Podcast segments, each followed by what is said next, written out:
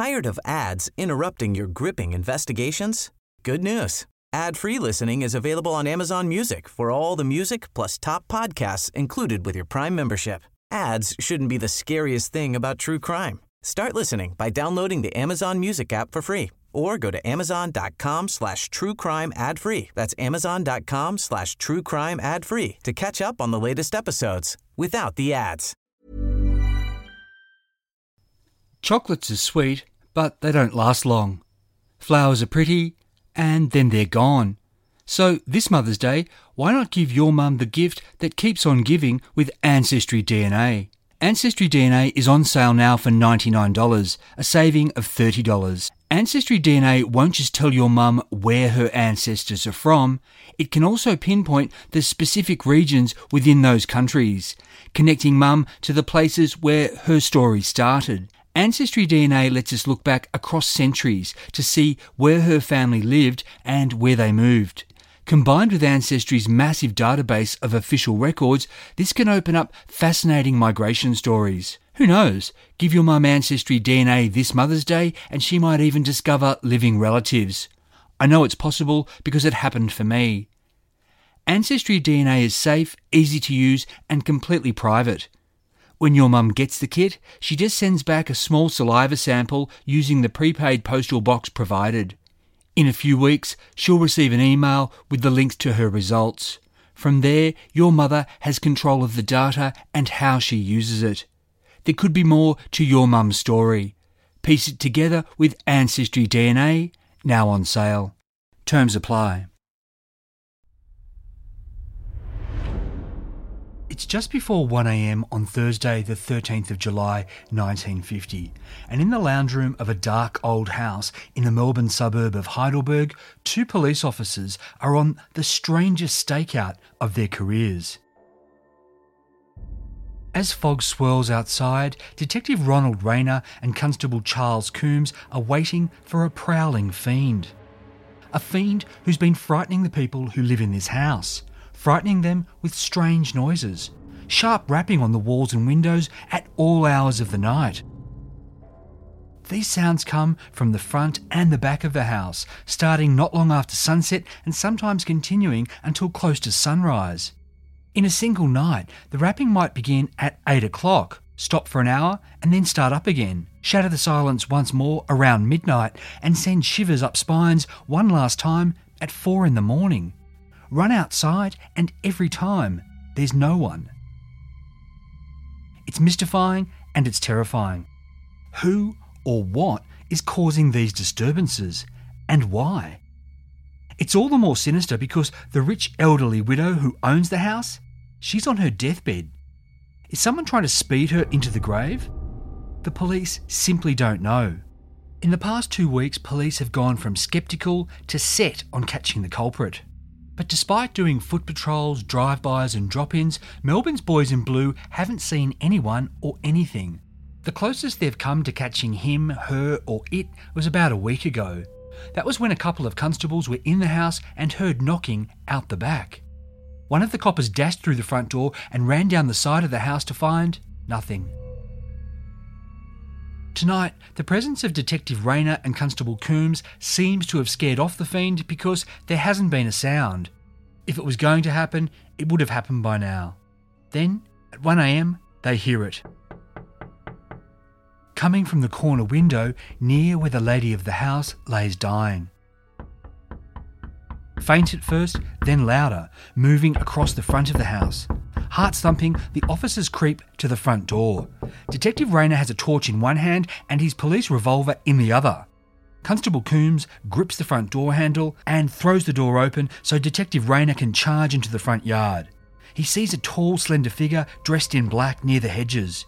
He's wearing black gloves and what looks like a black hood. Seeing the detective, this sinister apparition bolts through a gap between the hedges. Detective Rayner yells for him to stop and gives chase, but the hooded intruder speeds away at a terrific pace. The officer fires a warning shot, but the fiend doesn't falter as he runs towards the back fence. The fence is six feet tall. Surely this is going to slow him down, but it doesn't. And with a single supernatural leap, the hooded figure jumps over the fence and vanishes into the darkness of a neighbour's property. He's gone for the moment, yet he'll be back, and his reign of terror will spread to other parts of Melbourne, ensuring the fiend is known all over Australia in July 1950 as Jack the Rapper. I'm Michael Adams, and this is Forgotten Australia. A hooded prowler with seemingly supernatural abilities. An old, dark house shrouded in the worst fog in 20 years. An ancient rich widow who lays dying. A dead husband, two dead children, and a mentally disturbed son. A niece with money problems. Nurses afraid that spirits are going bump in the night.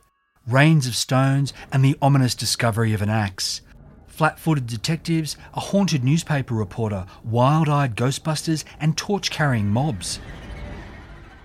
The Jack the Rapper story sounds like something out of an old Universal horror movie, but all of it really happened in suburban Melbourne 70 years ago. What's nearly as strange is that while all of Australia knew about this mystery back in 1950, it's since been so completely forgotten that it really is like it never happened. The Heights was a big two story, 12 room house built on a hill in Banksia Street in Heidelberg, nine miles northeast of Melbourne. An early Federation brick pile, it stood amid tall trees and an orchard on a huge corner block with a curved driveway. The decor in its spacious rooms, hand carved furniture, thick pile carpets, mother of pearl lamps, and dozens of old and very valuable vases reflected the refined taste of its owner, Julietta Agatha Byrne. When the Jack the Rapper story broke in 1950, the newspapers pretty much reduced her to a few key points. She was Mrs. J. A. Byrne, 80 years old, long widowed, now dying, and, quote, fabulously wealthy. Of course, there was more to her than that, and we can piece parts of her life together from newspaper reports dating back to the 1890s and from records found at ancestry.com.au. She was born Julietta Agatha Thompson in 1870. Known as Etta, she was the oldest daughter of James and Margaret Thompson of Lonsdale Street. The family was socially prominent enough for Etta's fashions to be noted in newspaper reports of balls and race days in the mid 1890s. It was around this time that she met Joseph Byrne. His parents had been well off, but they died when he was a boy and he was raised by his uncle in Carlton. Joseph had gone to the Christian Brothers School in Victoria Parade, and by the time he met Etta, he was on his way to being a success in the chemical manufacturing business. Two years older than her, he was a good prospect, sporty, religious, and a well educated man of means. They married in February 1896 in a lovely wedding at St Francis's Church. Melbourne social pages recorded that the bride wore a gown of French grey silk with a shawl of white chiffon and a white wide brimmed hat. One of Etta's bridesmaids was her niece Myra, and we'll be hearing more about her later. After they were married, Etta and Joseph went to Frankston and Phillip Island for a coastal honeymoon. Not long after, Etta was pregnant, and in January 1897 she gave birth to their son, Kevin. Daughter Kathleen followed around 1904, and son Leo came along a year later. Newspaper notices record Etta had another son in 1913 when she was 43 years old, but according to a death index found at Ancestry, he died that same year. By the time of that sad event, the family had been living in the Heights in Banksia Street for about four years. This was back when Heidelberg was still a picturesque slice of the Melbourne countryside, best known as the birthplace of Australian Impressionism. Etta and Joseph's impressive house was on about an acre and a half of prime land. They were active in the local Catholic community and their children went to good Catholic schools. After Kevin, the eldest, finished at Xavier College, he intended to study medicine at Melbourne University. But the Great War changed that, and in January 1916 he enlisted. His parents threw him a farewell party at the Heights before he set sail in March, and the guest list clergy, military, old boys really attested to the family's social status. Corporal Kevin Byrne didn't have a good war. In fact, he didn't have much of a war at all. A month after he arrived in Egypt, the lad who'd wanted to be a doctor instead found himself being cared by them when he took ill and was hospitalised. At first, he just had stomach trouble, but soon Kevin was suffering measles, then pneumonia, and a heart infection. By July 1916, he was on his way back to Australia, where he was discharged as medically unfit in September. We can't know for sure, but there's a good chance this weighed on him and contributed to his later problems, both mental and physical. Meanwhile, his younger sister Kathleen, whose nickname was Girlie, went to Melbourne University to study an arts degree, and she was active there in college life. In mid 1919, Girlie made her debut, and in the months that followed, she was noted in the social columns for her appearances at dances, accompanied by her fashionable mother, who'd been noted by these same papers a quarter of a century earlier. Not long after that, though, Girlie got sick and had to suspend her studies while she recovered. In early 1921, she and her father went on a grand tour of the East. It was the sort of travel Joseph could do now that he'd opted for an early retirement. He and Girlie saw China and Japan and came back to Melbourne in June 1921. Perhaps it was a premonition, perhaps it was just due diligence, but either way, in October, Joseph Byrne made his will. He didn't live to see the end of that year, taking ill and dying four days after Christmas at the age of just 53. Etta Byrne had just lost her husband of 25 years. Despite Joseph dying in the Heights, Etta wasn't going to move out of their beloved family home, yet she also wasn't about to moulder away. In December 1922, Kathleen graduated from Melbourne University with a Bachelor of Arts degree, and in March the following year, she and Etta sailed for Europe. They had a fabulous time in Ireland, Scotland, Switzerland, and Italy, but England, that was the highlight. In July 1923, mother and daughter attended a garden party at Buckingham Palace. There, in the company of Dame Nellie Melba, boxing promoter Hugh D. McIntosh, Gallipoli commander Sir Ian Hamilton, and various lords and ladies, Kathleen and Etta were presented to the King and Queen. Around this time, Kathleen also met Michael Brady, an Irish born surgeon with a medical practice and house in London's prestigious Harley Street. They married in 1924 and steadily became socially prominent in London. They were also particularly popular with visiting single women from Melbourne who wanted to make marriage matches with English medical men. In 1930, Kathleen gave birth to a son, Colin, and the next year Etta sailed to England to meet the boy. While she couldn't be present herself in 1937, Etta must have been thrilled that her daughter and son in law attended not one, but two parties at Buckingham Palace to celebrate the coronation of King George VI. Not a lot is known about Etta's youngest son, Leo. He worked as a manager and married a woman named Margaret McIver in 1924. They had a son named Noel in honour of his dead baby brother and lived a quiet life in Ivanhoe, not far from his mother and his childhood home. As for what became of Etta's oldest son, Kevin, we know more about his life after World War I via correspondence found in his military records at the National Archives of Australia. Kevin had lost his AIF discharge paper, which was an important document proving his war service, and on numerous occasions he applied for a copy, only to lose that copy and then apply for yet another replacement. According to Kevin's statutory declarations, he lost his discharge papers when they were stolen at Moonee Valley Racecourse in March of 1917. Yet, in another claim, he confessed to losing them there while drunk in April 1917. On another occasion, he said it was April 1919, and yet in a further claim said June of 1920. He wrote one of these letters in 1936 from the notorious Lidcombe State Hospital in Western Sydney. This was a place of horror wards that were overcrowded with poorly treated geriatrics and mentally disturbed inmates. That he was resident there rather than at the Heights with his mother suggests the two had become estranged. In 1940, Kevin wrote to Army authorities asking for a replacement of his AIF discharge papers because the most recent copy he'd received had been burned in a Sydney house fire, and that seemed to suggest at least that he'd been released from Lidcombe State Hospital. A year later, he wrote yet again, this time as an inmate of Liverpool State Hospital. Once he was released from there, he'd moved north to Lismore, where he worked as a cook and continued to drink too much. It's very likely that Kevin's ongoing problems caused Etta a lot of grief, but probably not on the level she would have experienced in March of 1942 when her beloved daughter Kathleen died at the age of 38 in London. Now in her early 70s and a widow for 20 years, Etta had outlived two of her children while another suffered serious mental and physical problems. At least she still had Leo and her daughter in law living nearby.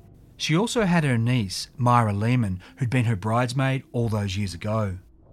As a young woman, Myra had moved to Perth, married, and had a daughter. From 1926, she worked for the Mutual Life and Citizens Assurance Company, and she'd become superintendent of its women's division and have a staff of seven female employees. Myra's career was remarkable enough to merit a 1938 newspaper profile, but she also recently had made the newspapers for being a bankrupt who owed £112 to 21 different creditors. Myra told the court she'd gotten into trouble because she was estranged from her husband and had had to raise her daughter alone. Myra seemed to get through those financial problems, and a decade later, she still had her career. In the late 1940s, Myra moved back to Melbourne.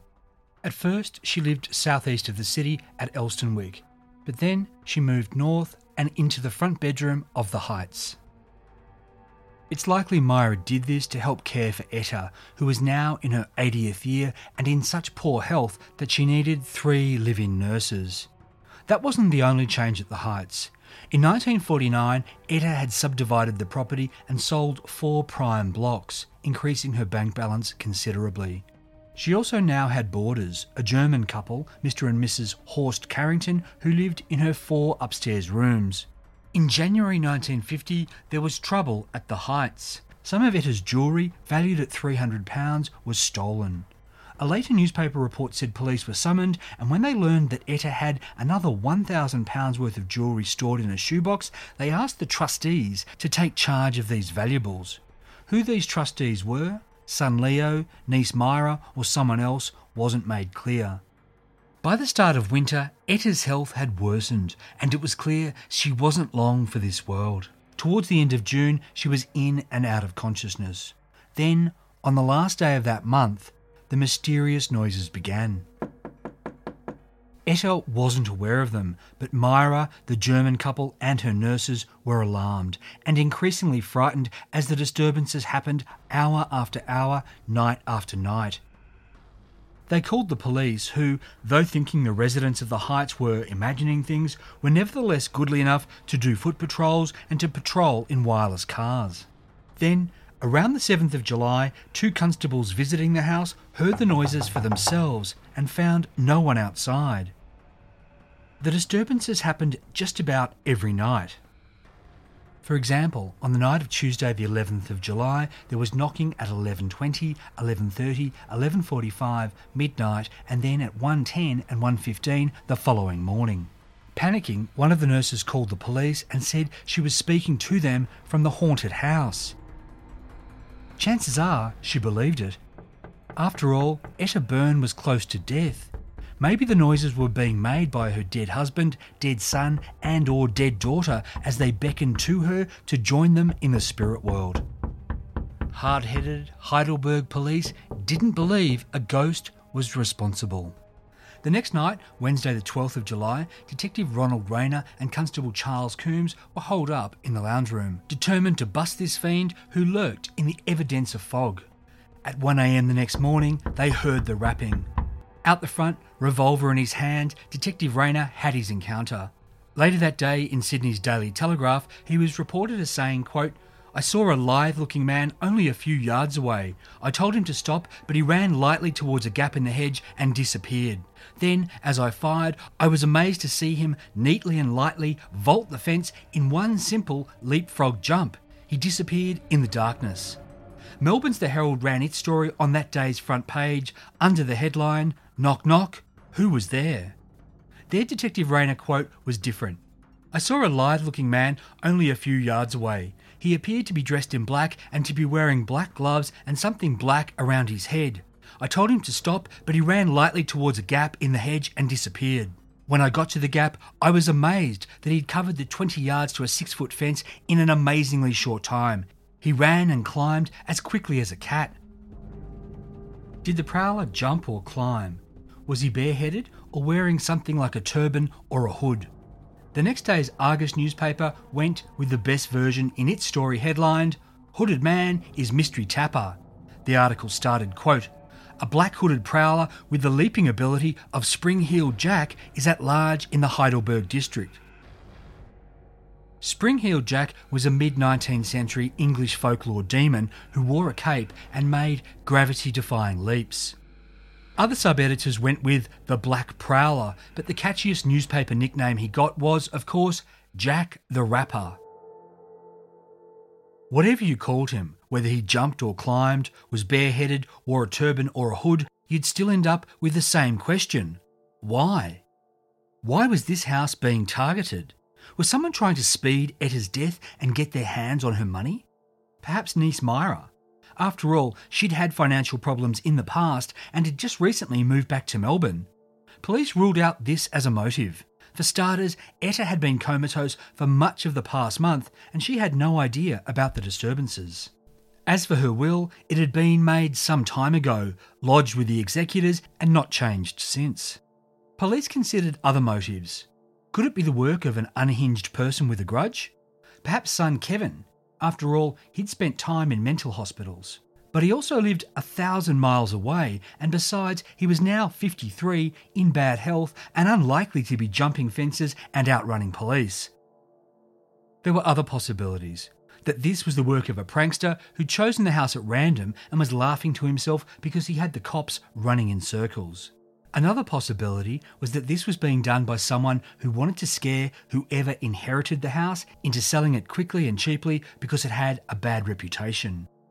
A problem with both of these theories was Jack the Rapper's sheer bloody minded persistence. He was coming out night after freezing night to strike at all hours. It was a lot to put yourself through for a laugh or for a property deal that had to be a long shot. And now Jack the Rapper was also at risk of being shot dead by the police. Maybe nearly being plugged gave him pause because when Detective Rayner and Senior Detective R. Newton lay in wait again on Thursday night, he didn't strike. Nor did Jack the Rapper hit the heights on Friday night. But maybe it wasn't the police presence. Maybe he was just too spooked to leave his own lair because Melbourne's fog was getting worse and worse. On Friday evening, the city was engulfed by the worst pea super in 20 years. You couldn't see traffic lights through the murk, and the few people brave or stupid enough to venture onto the roads had to drive at 5 miles an hour, and even then, several had serious accidents, including one fatality and some pretty bad injuries. A taxi driver described his journey from the city to Camberwell as being as nerve wracking as walking through a minefield in the Western Desert during World War II. Incredibly, the fog was worse still on Saturday night, but this didn't stop Detective Rayner and Senior Detective Newton from turning up to guard the heights. All was quiet as the clock struck midnight. Then, at one o'clock the next morning, the detectives heard rapping. They rushed outside, no one. Not long after, the same scenario played out again. Here's how The Age reported it on Monday morning. On Saturday night, two detectives slept at the house. Shortly after 1am yesterday, they were disturbed by the tapping. They immediately went into the garden but could not see the man owing to the thick blanket of fog. They heard him running, and though they could not see him, went after him, but he escaped. The prowler returned in less than an hour, carried out the same operation, but again escaped in the fog when police chased him. If anything, he became bolder. That Sunday night, while decent Melburnians were bedding down before the start of the working week, Jack the Rapper was putting in some long hours, striking at 8.25, at 8.40, 10.10, 10.20. And then, after a break of a few hours, he made four more visits between 1 and 2.40am. Melbourne's Herald reported, quote, on each occasion, a detective rushed out with a drawn revolver to find nothing. People living nearby were terrified, reported to be double locking their doors and keeping guns close at hand. A woman who lived across the road from the Heights bought a Great Dane, which she tied up in her front yard every night. Locals might have been freaking, but other Melburnians were flocking to Heidelberg's haunted house. It was also a magnet for newspapermen. Solving the mystery could be the scoop of the year. So, on the night of Monday, the 17th of July, one of the Argus's star reporters went on a stakeout. This young journo's name was Jack Cannon, and as he was one of the few reporters with a byline attached to the Jack the Rapper stories, I wondered who he was and what he might have hoped to see that night. What I found amused and surprised me, and then sent chills up my spine. I'd actually written the next lines of this show to read something like, I can't say whether Jack Cannon believed in the supernatural, but I have a feeling that he might have had an open mind about the blurry line between life and any afterlife. My feeling about that was because of an earlier Argus newspaper story I found that wasn't by Jack, but was instead about him. It wasn't until a few days later that I stumbled on something that confirmed my feeling, and we'll come to that in a few minutes. What I learned initially from the Argus was that Jack Cannon had started his journalism career with that paper as a teenager.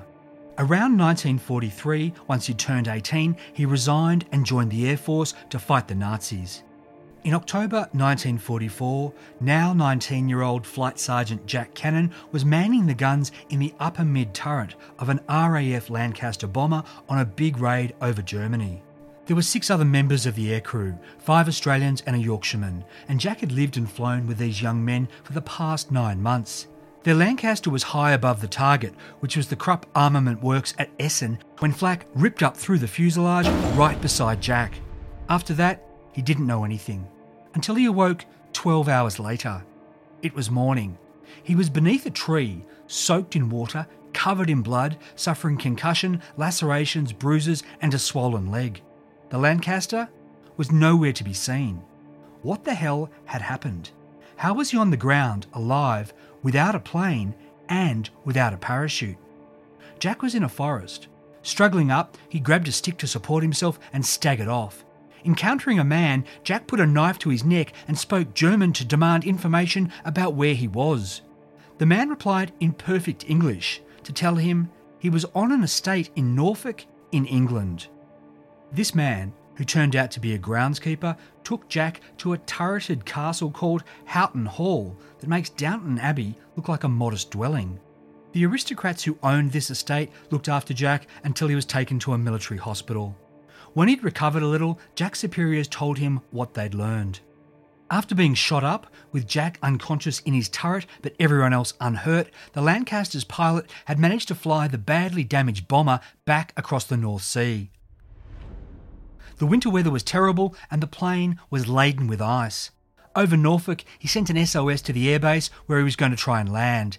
The plane didn't make it, crashing into a forest on the Houghton Hall estate and erupting in a series of fireballs as its unspent bombs and bullets exploded. Five of the crew were killed instantly. Another man died two hours later after being pulled from the wreckage. Jack was the only survivor. No one knew how he'd survived the crash. Jack's best guess was that he'd been blown up into the air when the plane exploded, and because he was unconscious at the time and his body was limp, he'd then survived plummeting back through trees to land clear of the inferno. Then he'd staggered two miles to where he'd awoken with amnesia 12 hours later. However, it had happened, Jack would for the rest of his life believe it had been a miracle. After the war, Jack went back to work for the Argus and was one of its sports writers until the start of 1950 when he briefly became a police roundsman. Already that year, he'd walked Hampton Beach with police searching for a three and a half year old missing girl named Margaret McCann, and he'd accompanied detectives on a murder manhunt in the freezing Gippsland Hills.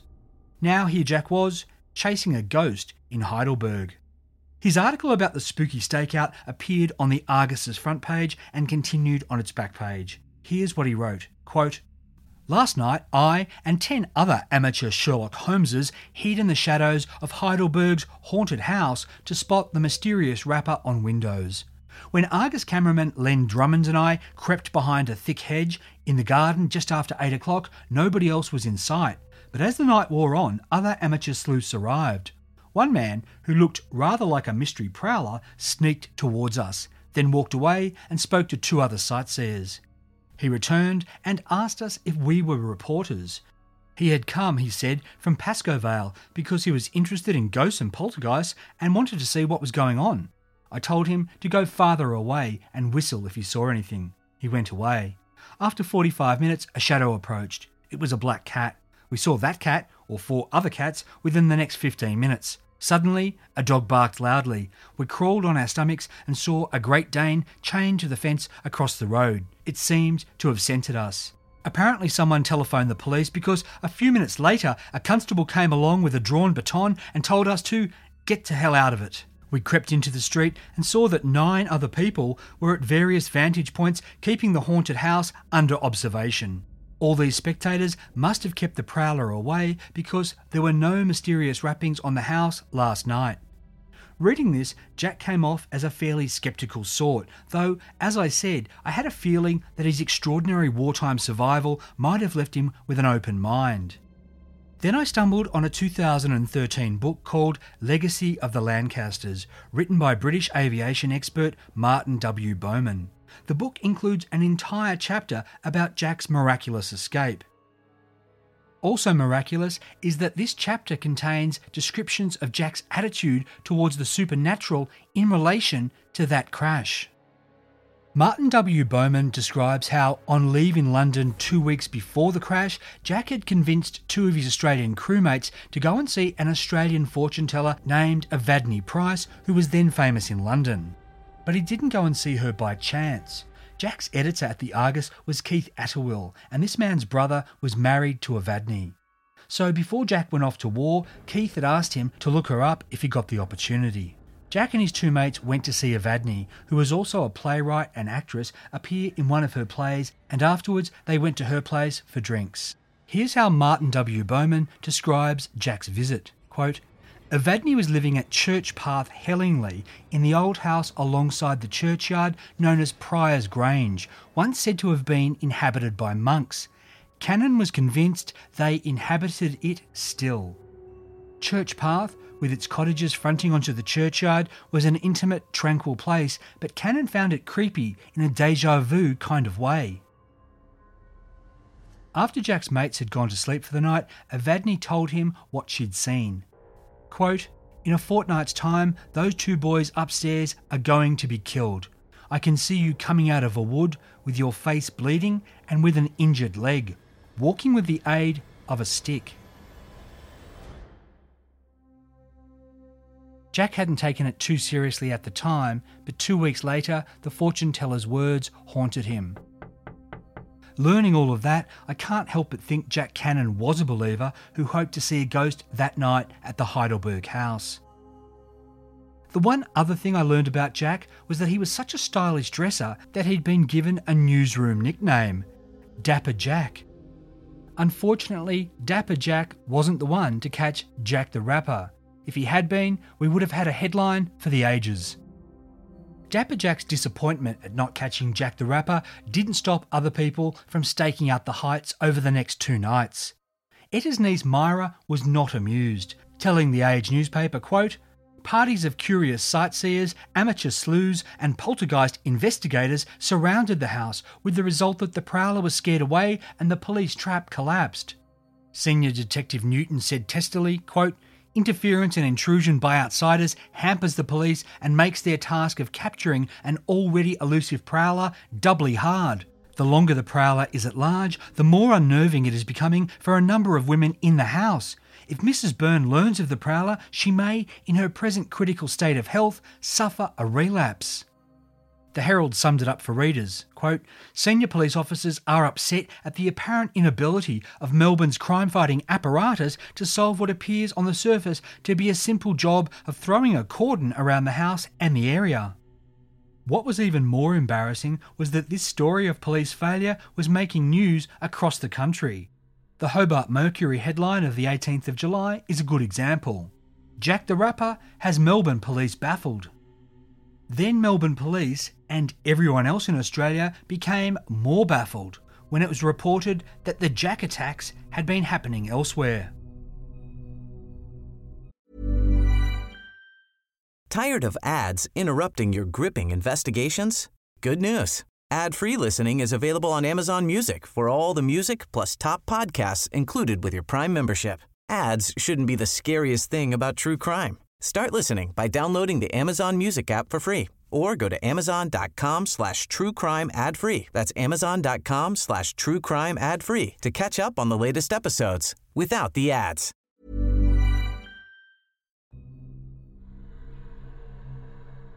An extended family living in a modest single fronted cottage in Albion Street, West Brunswick, reported they'd been increasingly terrorised by a night prowler for the past month. The matriarch of the house, Mrs. Lord, said that the stalker made his first visit while she and her mother in law were sitting in the kitchen listening to the radio. They heard the wire screen ripped from the window of the back bedroom her teenage son shared and later found two footprints on the garden bed outside. On Wednesday night, the 12th of July, just hours before Detective Rayner had his encounter with the hooded man, the Lords had seen a creepy shadow figure under a peppercorn tree in their backyard. He'd return the next night, appearing at a window, pulling off a screen, and running away. It was on Friday, the 14th of July, that the knocking began at the Lord House, happening much as it did in Heidelberg on separate occasions over several hours. On Saturday night for the Lords, there was no knocking, but they found their dog Prince in the backyard with a deep wound in its ear, seemingly caused by an axe found laying nearby. On Sunday night, the Lords got a reprieve, and that was the same evening the Heights was hammered all night with the detectives inside.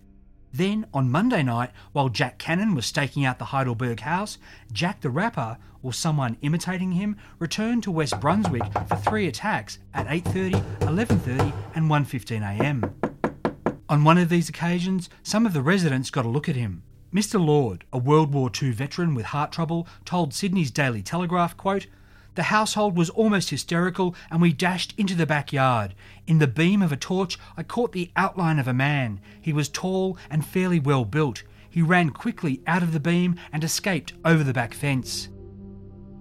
On Tuesday night, there was knocking again at the West Brunswick house. After midnight, the fiend was back at the Heights, making his racket between 2:45 and 6:30 a.m.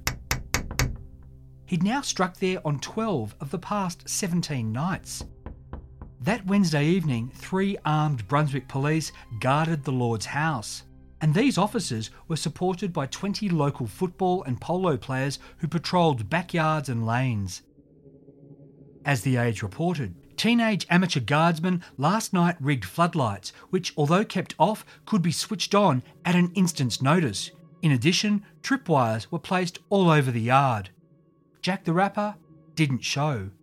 Brunswick police weren't even sure if they were after the same culprit who was terrorising Heidelberg. The Age reported.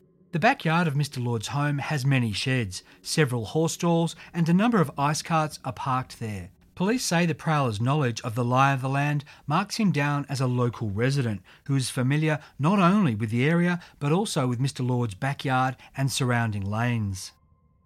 Maybe, but the description of the prowler, his MO, his agility, all did suggest it was at least possible one Jack the Rapper was responsible. While it was all quiet on the West Brunswick front the night of the stakeout, the next night across town at Heidelberg, the Fiend was upping the stakes. At around 8 o'clock, the Heights was hit by another burst of knocking. Except now the rapper seemed to be able to be in two places at once and adopting a new scare tactic. At around 7:30, a little down the road, a shower of rocks and screenings fell on a house owned by a Mrs. Cameron. Her 13-year-old son Walter ran outside and saw a tall, slender man dressed in black escaping along a laneway. The kid chased this figure, lost him, and then ran to the nearby house where his older brother lived. As Walter arrived, a barrage of stones slammed into that place as well. Projectiles clattered on the roofs of two other homes, and neighbours gathered and police arrived. During the attack, which lasted for two hours, Mrs. Cameron, a constable, another Argus reporter, and two other people were hit by these stones, though no one was seriously hurt. What added to the intrigue was that Mrs. Cameron had two Cocker Spaniels who would have barked at anyone on her property. Her neighbour, Mrs. Dawson, had nine bulldogs who would have eaten any intruder in her yard. The Argus reported, quote, a policeman said that either the stones were coming from a long distance or were being thrown by somebody known to the dogs.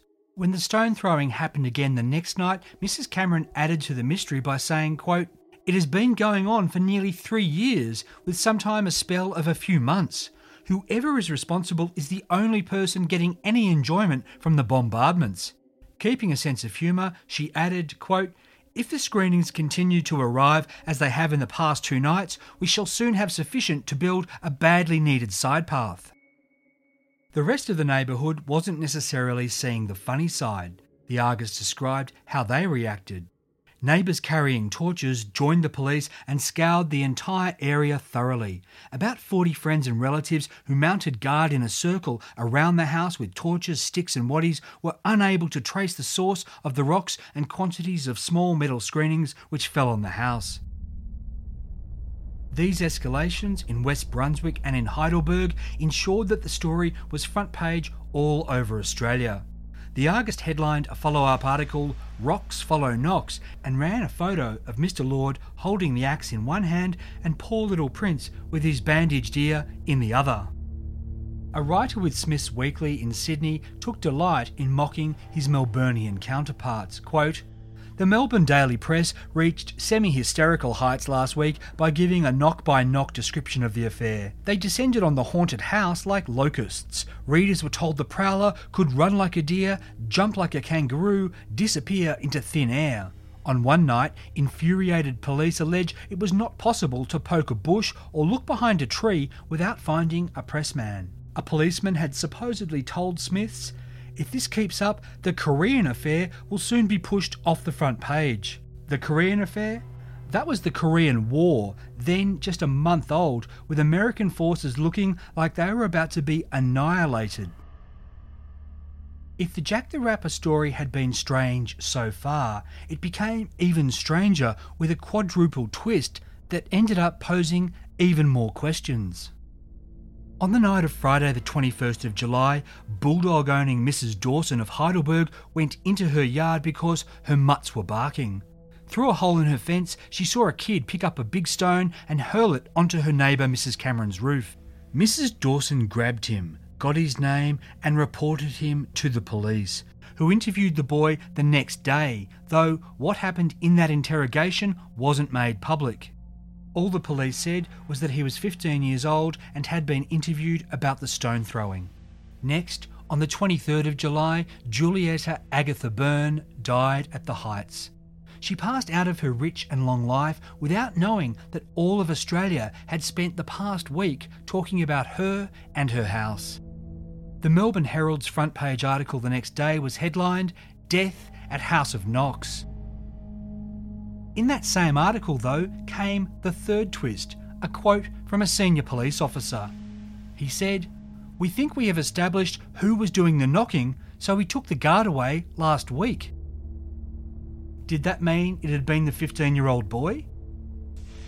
No, it didn't. On the 31st of July, there was a Little Herald article headlined, No Police Action on Knockings.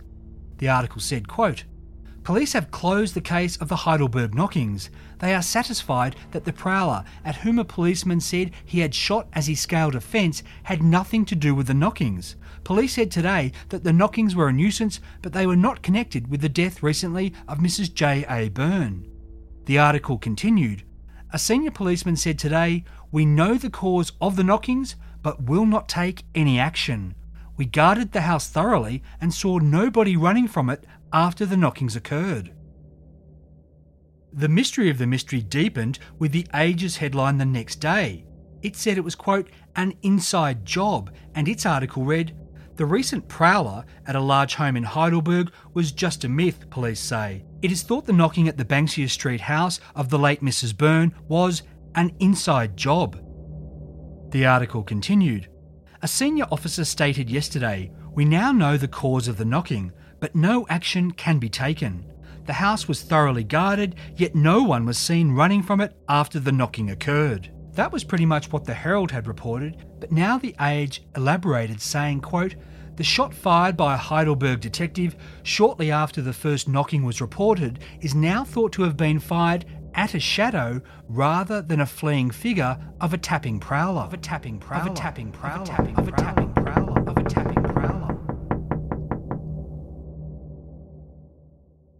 As for the Jack the Rapper story, that was that. As far as the police were concerned, the case was closed and the newspapers soon lost interest.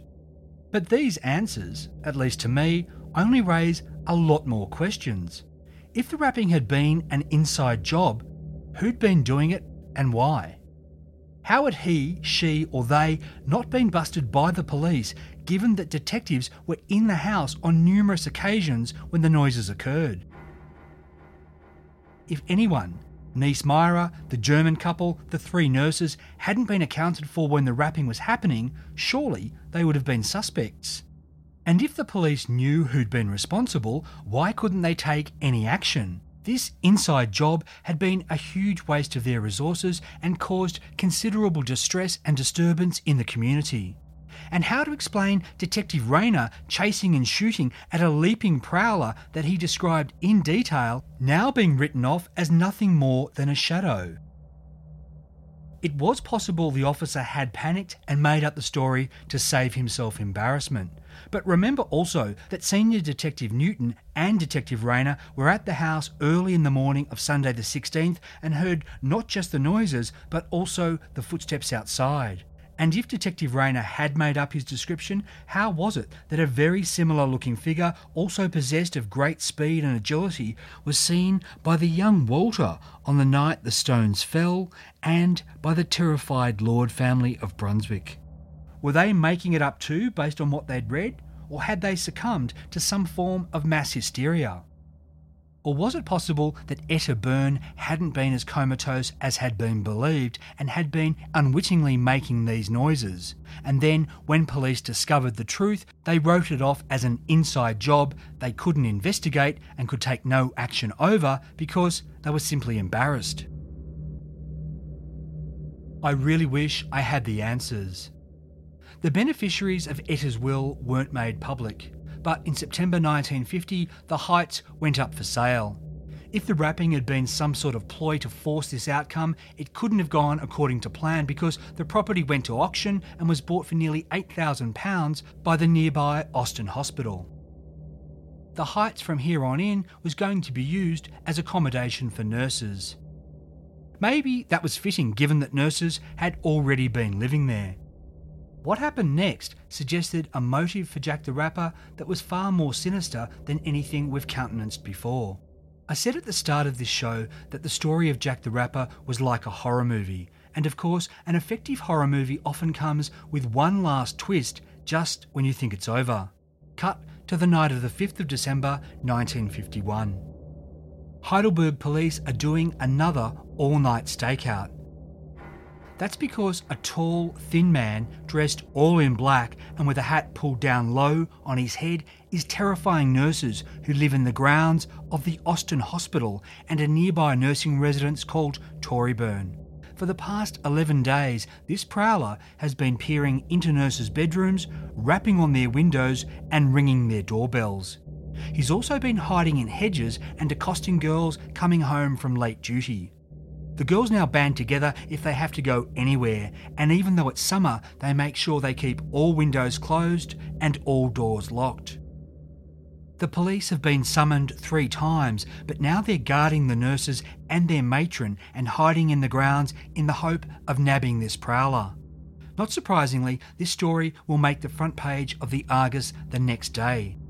What's strange though is that this newspaper, the one that had sent Dapper Jack to find Jack the Rapper, won't in its article make any connection between the cases, despite the suspect's description, his MO, and the location. As for the creep stalking the nurses, he'll stop as abruptly as he started and he won't be caught. At least 70 years later, it's safe to say he's no longer out there. While Jack the Rapper remains a mystery, we at least know what became of Dapper Jack. Not too long after the haunted house stakeout, he rejoined the Air Force and for a time was its publicity officer serving in Malta and in the Suez Zone.